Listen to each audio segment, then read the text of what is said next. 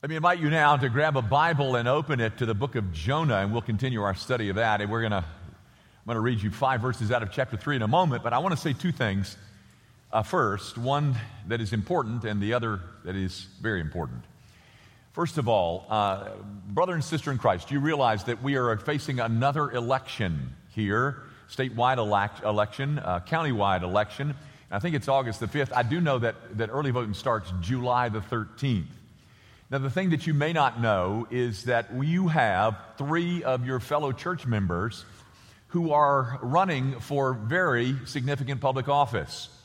Um, George Chisholm, who is running for the county uh, treasurer, where you send all your, your uh, real estate taxes. Uh, Wayne Mashburn, who is running for the county um, recorder of deeds. And then David Lenoir, who is running for county mayor. Um, uh, Wayne was in the first service, but I saw David in, the, in this service. David, would you stand up? That is David Lenoir, and he is running for county mayor. Um, George, are you in the room? They all have to speak at all these places. You can sit down now. Uh, um, but, but guys, um, is, is David a Democrat or Republican? I don't care. Uh, the Republican Party is not my hope. The Democratic Party is not my hope. My hope is found in the fact that these brothers know Jesus Christ and they have residing within them God the Holy Spirit. Uh, the, the, the Spirit that can grant wisdom that they do not now possess. Guys, um, they're as broken as we are, but they are people who have the same Christ as we do. Why would we sit on the, on the sidelines and let this go by? Folks, this is not so much of a public plea as it is a church family life plea. Three of your fellow members are running for county office. You must not sit this one out. You cannot. I don't care whether you vote for a Republican or a Democrat, uh, they're not my hope. But I do want you to vote for people who have the Holy Spirit residing within them, and I know three of them David Lenoir, Wayne Mashburn, and George Chisholm. So, I do hope that you'll take that seriously. Uh, I'm going to be in Baku when, when early voting starts, but the, the election, I'm going to get back in time to vote, and I hope you will too. And remember, these are men who have had to give the same testimony of grace in their lives that you have. How about that? How about that? We complain about our government, it's just not good, right? It's not good, you know. You've got three born again, uh, indwelt by the Holy Spirit brothers that are about to um, or um, possibly be voted into office. Go get that done. We must. We must. And um, I hope you'll take that to heart. Now, that's the important thing. Here's the really important thing. Guys, I was in uh, Atlanta all week at a church meeting and, and um, really profited. I enjoyed it. But um, something took place here this past week that I did not get to participate in, and it was called VBS. And uh, I talked to my wife three or four times a day, and she would bring me up to date. And I can't tell you how impressed I am by what you pulled off. I know it was hard. I know you're exhausted. I know that there were some things that didn't go exactly as we wanted them to go. But what you did was so impressive. Guys, about 200 of the 500 kids that came were from the inner city. And they were, um, they were a challenge. Uh, they uh, didn't exactly do everything that we wanted them to do. We get that. But what did you expect? What did you expect living in a fallen world? But, guys, here's what we know we did. For five straight days, we attempted to define the gospel more and more clearly. And you did that. I know teachers that spent hours, one over 20 hours online, looking for content, looking for illustrations, looking for help. Um, yeah, I know that it might, it might not have been perfect, but what you did, and some of you, you know, fifth and sixth grade boys are always a difficulty because they, they're thinking it's just not cool enough to be in VBS anymore. We had 53 of them taught by three faithful men.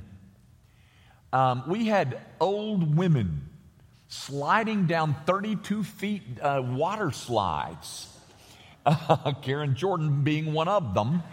Uh, and why does that not surprise any of us? Um, but, but guys, uh, one lady said, You know, I've been a part, she's new to Grace Band, and she said, I've been a part of VBSs before. She said, They're nothing more than suburban babysitting. But not this one, she said. This was ministry.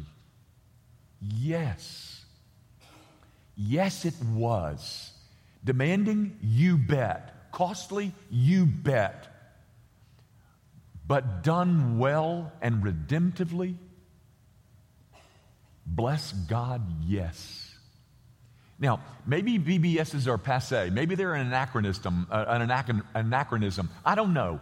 I just know that ministry took place here in the lives of 500 kids because you worked your little heinies off.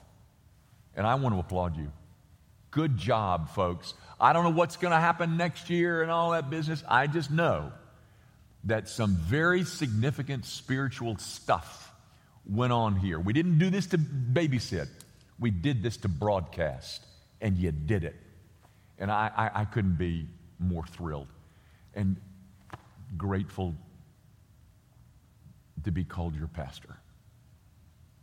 Job well done, folks. Now,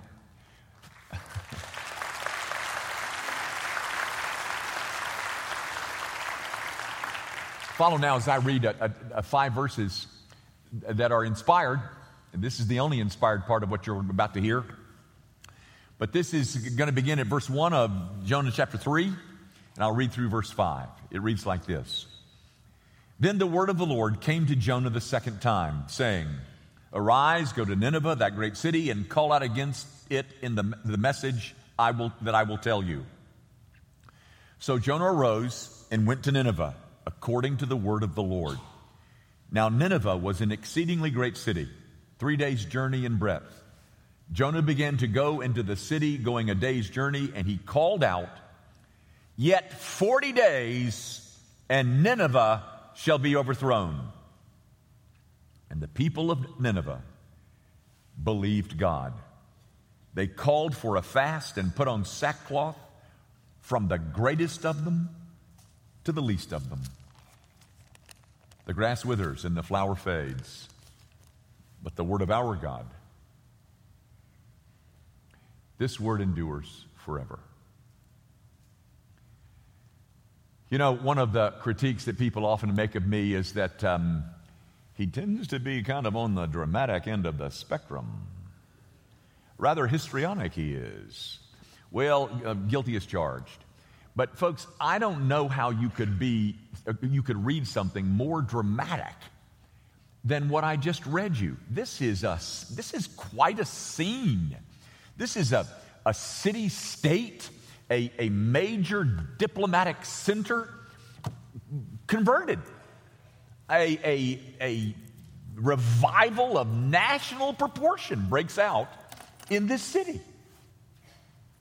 Um, now, as you, as you see that, what lover of souls wouldn't take joy in, in hearing of something like this?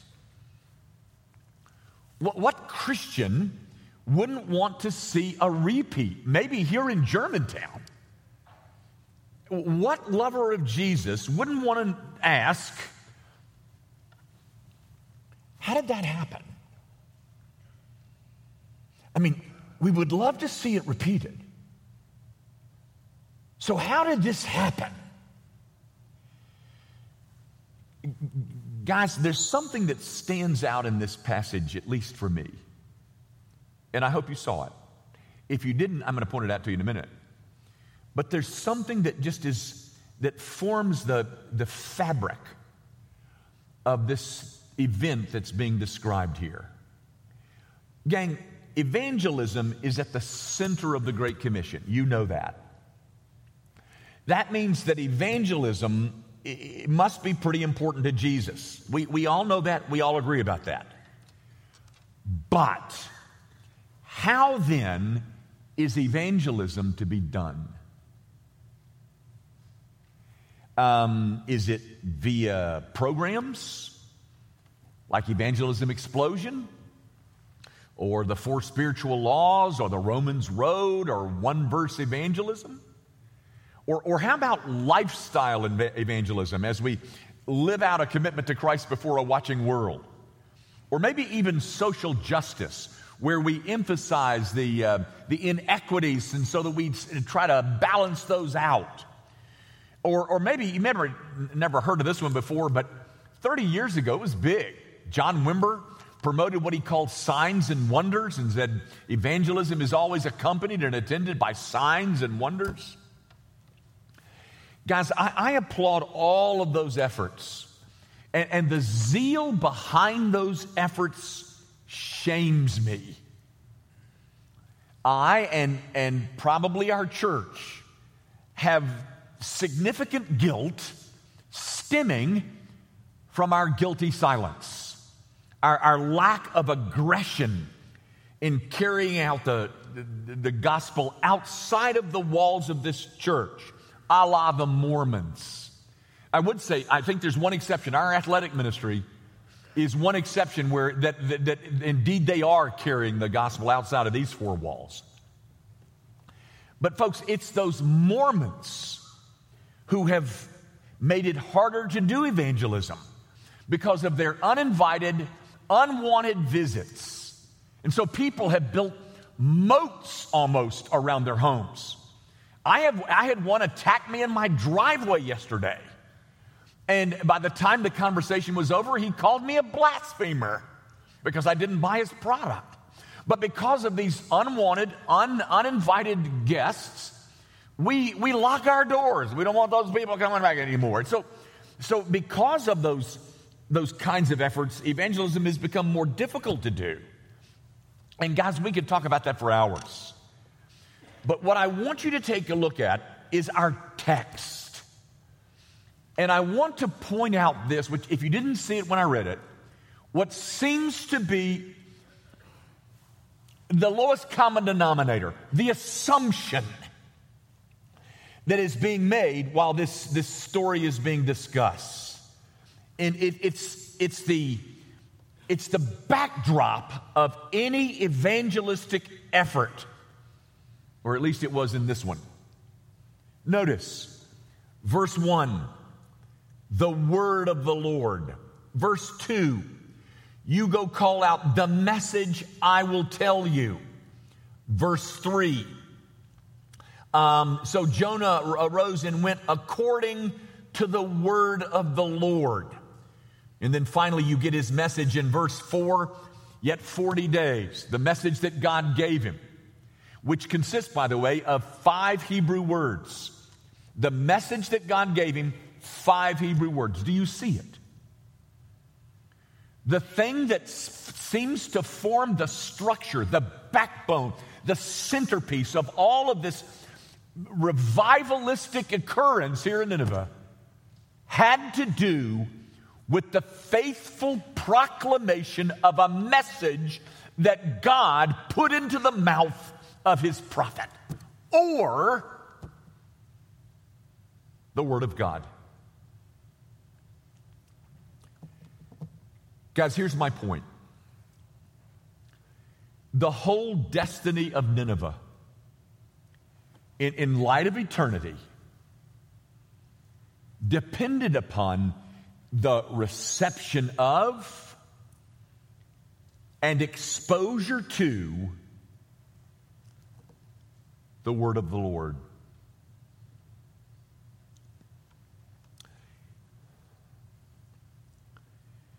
Do you believe that? I'll say it again. The whole destiny of Nineveh in light of eternity depended upon the exposure to and reception of the word of the Lord. Guys, next week we're going to take a look at the message itself, which I said consists of five Hebrew words. But for now, I want you to see in this brief paragraph the centrality of God's word in any evangelistic effort. If any conversion is going to take place on a minimal scale or a maximal scale, it is going to require that at its center is a message that God gave, God defined, God architected, God entrusts, nothing else. Folks, whatever went on 4,000 years ago in Nineveh, this much we can know for sure. Men were awakened by the Holy Spirit through the proclamation of a message authored by God and delivered by man. It was a man's voice that they heard, but behind that voice stood the message that God instructed.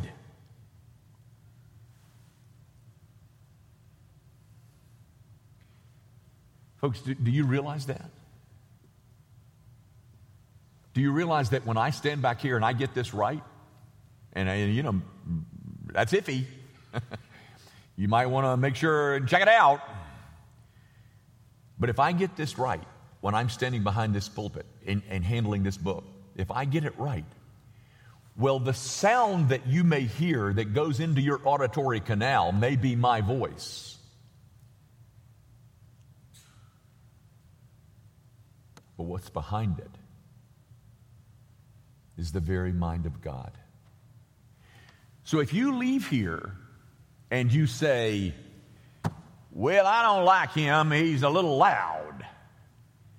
Well, I'm not real comfortable with him because he's a little dramatic. Okay, I'm guilty.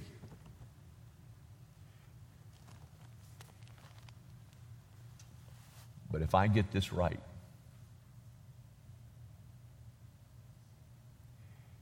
and you turn your back on it, then what you've rejected is not the voice of a preacher. You've rejected the voice of God. Well, Dr. Young, I mean, yeah, we all know that. I mean, that's uh, you're just stating the obvious. Am I? Really? Guys, it seems to me that the attack on this book over the last century or more has been so successful that the church, the, the, people like us, often does all that we can to soften the message, to broaden the message, to relativize the message, to liberalize the message, to pluralize the message, to minimalize the message, to marginalize the message. We are so unsure about whether or not this is even true that what we do with the message is that we alter it. We uh, clean it up we polish it up a little bit so that it won't be so offensive to the listeners. Let me give you an example. Did you happen to notice what the message was that God gave to Jonah? It's only five Hebrew words, it's about seven English, but he says, Yet 40 days and Nineveh shall be overthrown. Do you know what his message was, ladies and gentlemen? Judgment. Judgment is coming to Nineveh. But I'm not sure we believe that anymore. I mean, we've been told for so many years that hell doesn't exist. And that if it does, it's only temporary. Rob Bell told us that. We've heard things like, well, uh, you know, yeah, I know what that says, but, you know, a God of love would never judge all those innocent people in Nineveh. Or, um, my God would never do something like that. But, ladies and gentlemen, I don't give two hoots and a holler about what your God would do. I don't care about the God of the liberal. I don't care about the God of the philosopher. I don't care about the God of the Muslim. What I want to know is what this God will do. But we have been so influenced by the attacks on this book that we're not really sure what the message even is.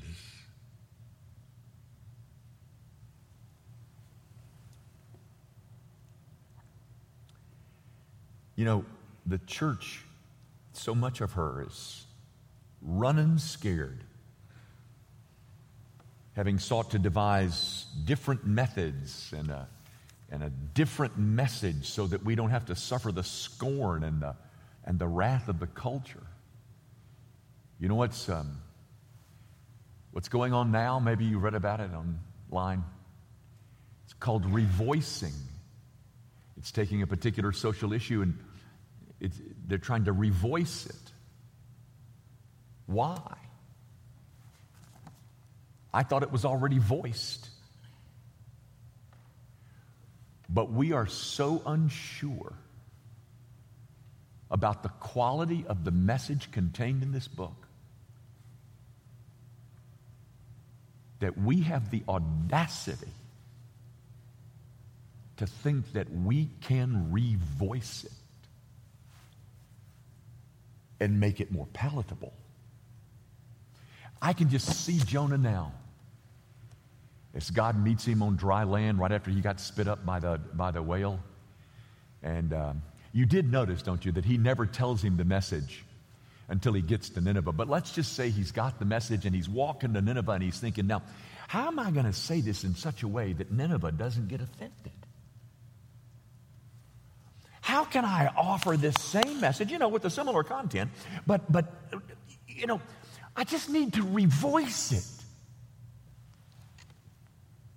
Ladies and gentlemen, you are engaged in something that maybe not might not be revoicing, but we have lost confidence in the overall message of this book. Gang, p- please don't mishear me. It, um, I, I, I am very well aware that it is the Holy Spirit of God and Him alone who grants eyes to see and ears to hear. But once He does that, what is it that He wants those ears to hear? He wants them to hear the book that He wrote. Folks, what does He use? to inform men of their need and the remedy to meet that need. What does he use? He uses the book he wrote. Guys, he says that several places, but I, I, I, just, we have time for me to read you just one. This is found in the book of Jeremiah. Listen to this, two verses. Let the prophet who has a dream let tell the dream. But let him who has my word speak my word faithfully. What is straw in common with wheat, declares the Lord? Is not my word like a fire, declares the Lord, and like a hammer that breaks the rock in pieces? No, we prefer the dream. Did, you, did you hear what he said? What, what does a dream straw have to compare with my word, wheat. Because it's my word that's like a fire. It's my word that's like a hammer that crushes up bricks into, sm- I mean, rocks into small pieces. There's a statement, a, famous one in Isaiah chapter 1, where, where Isaiah invites his audience. He says, Come now, let us reason together, says the Lord. Over what do they reason? The Wall Street Journal? No. The object of the reasoning has to do with the claims and the, and the assertions found in God's Word. Folks, evangelism is a confrontation It's a confrontation between me and an unbelieving, no, it's a confrontation between an unbelieving world and the truth contained in this book, not me. The confrontation is not between me and the unbelieving world. No, no. The confrontation is between the unbelieving world and the claims made in this book rightly represented by people like us. But once you get to the point where you're ready to revoice, to clean up, to modify, eliminate, all those confrontations, we got rid of them. And we've never seen a Nineveh converted since.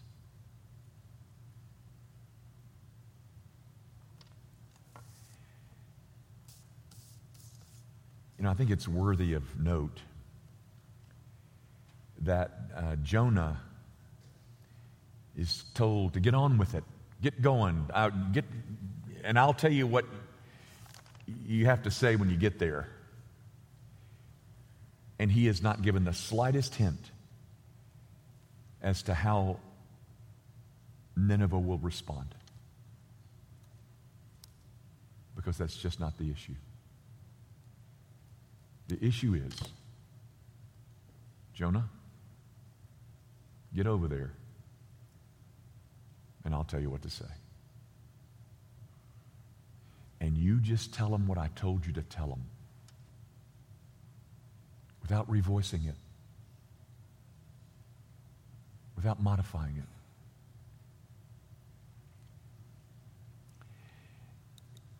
Guys, there's only one message that Jonah has to deliver, and he has no right nor authority to speak any other message.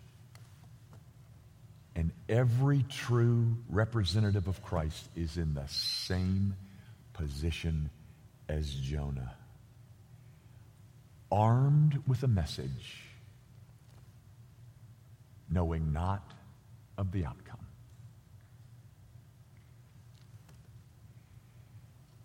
Now, let me add one more thought and I'm done. If you were living in Nineveh, and you were one of the listeners to this strange prophet that was walking through your streets, screaming out five Hebrew words, there's several things that you got to decide. You got to decide, first of all, is it important? Secondly, is this true? Third, is that guy reliable? My friends, you have to answer those same three questions today.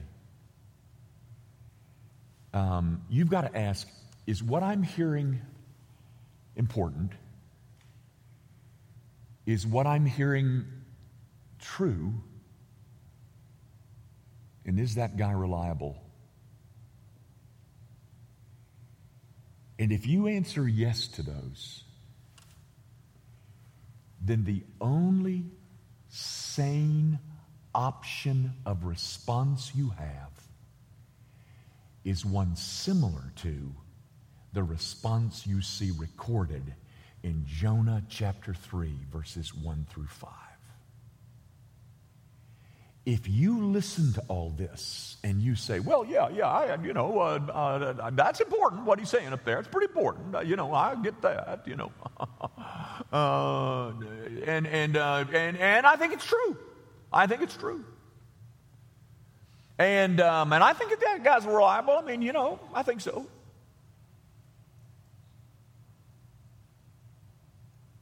And then you leave here and do nothing.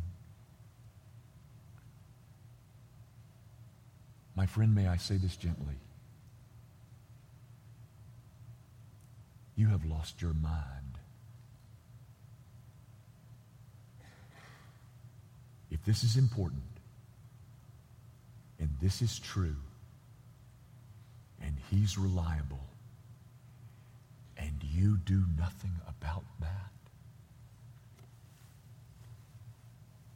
You are bordering on insanity.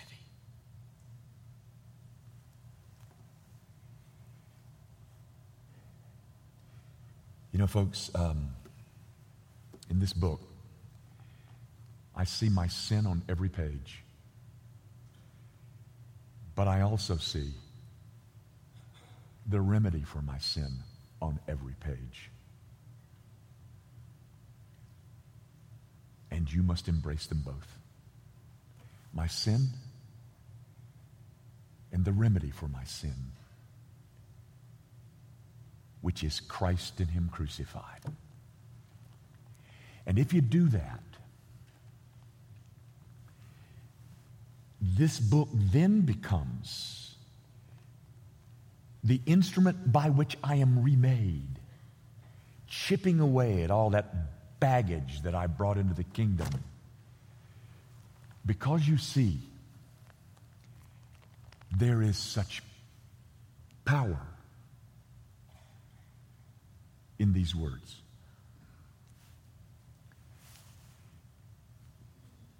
And if I got them right, what you've heard today is the voice of God. You know, um, speaking of the power in those words, just an example. You know, in John 7, in John 11, uh, Jesus comes to the home of Mary and Martha because their brother Lazarus had died. And so the two women take him out to where he's buried, and, and um, he stands before Lazarus' tomb and he weeps, you might recall. And then he says this Lazarus, come forth. You know why he stuck that Lazarus in there, don't you? Because had, had he not identified the one to whom he was speaking, the whole cemetery would have been emptied because of the come forth. Because there is such power behind those words. The same power that's behind those. You know, years ago, there used to be a bumper sticker. I hadn't seen it in a while. Maybe I'm aging myself, which it takes a while, but uh, there used to be a bumper sticker. And I bet you some of you have seen the bumper sticker, and it went like this It said, um, God said it, I believe it, that settles it.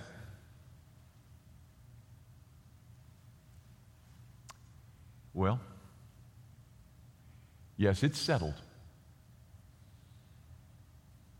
But it's settled not because you believe it.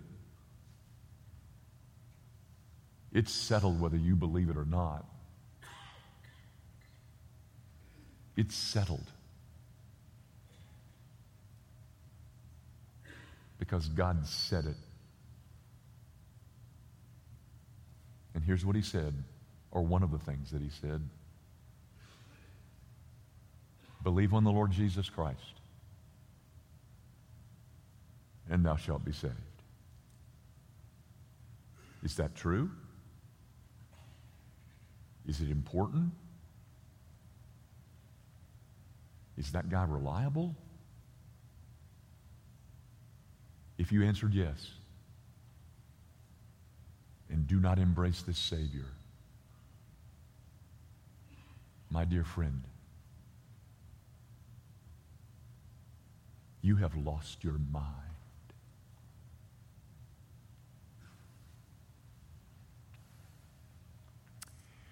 Our Father, um, I do pray that you will use your word as fire and as a chisel, that you would break up stony hearts and that you would light a fire within the breast and souls of each listener here, and that you would use your word to convert many that you would use what we do here to introduce people to the only option there is as a solution for their sin. And Father, guard us as we proceed in this ministry, that we not fall prey to a culture that despises our message, and yet it is the only hope they have. If we love them, we will remain faithful to this message. Would you enable us and allow us the privilege of doing that very thing. If you brought people here this morning, Father, who have not yet met our Savior, would you convince them? Because I can't. Would you convince them that what they've heard is true, that it's important, and the message they heard is trustworthy, and they must embrace it? Do that for Jesus' sake. Amen.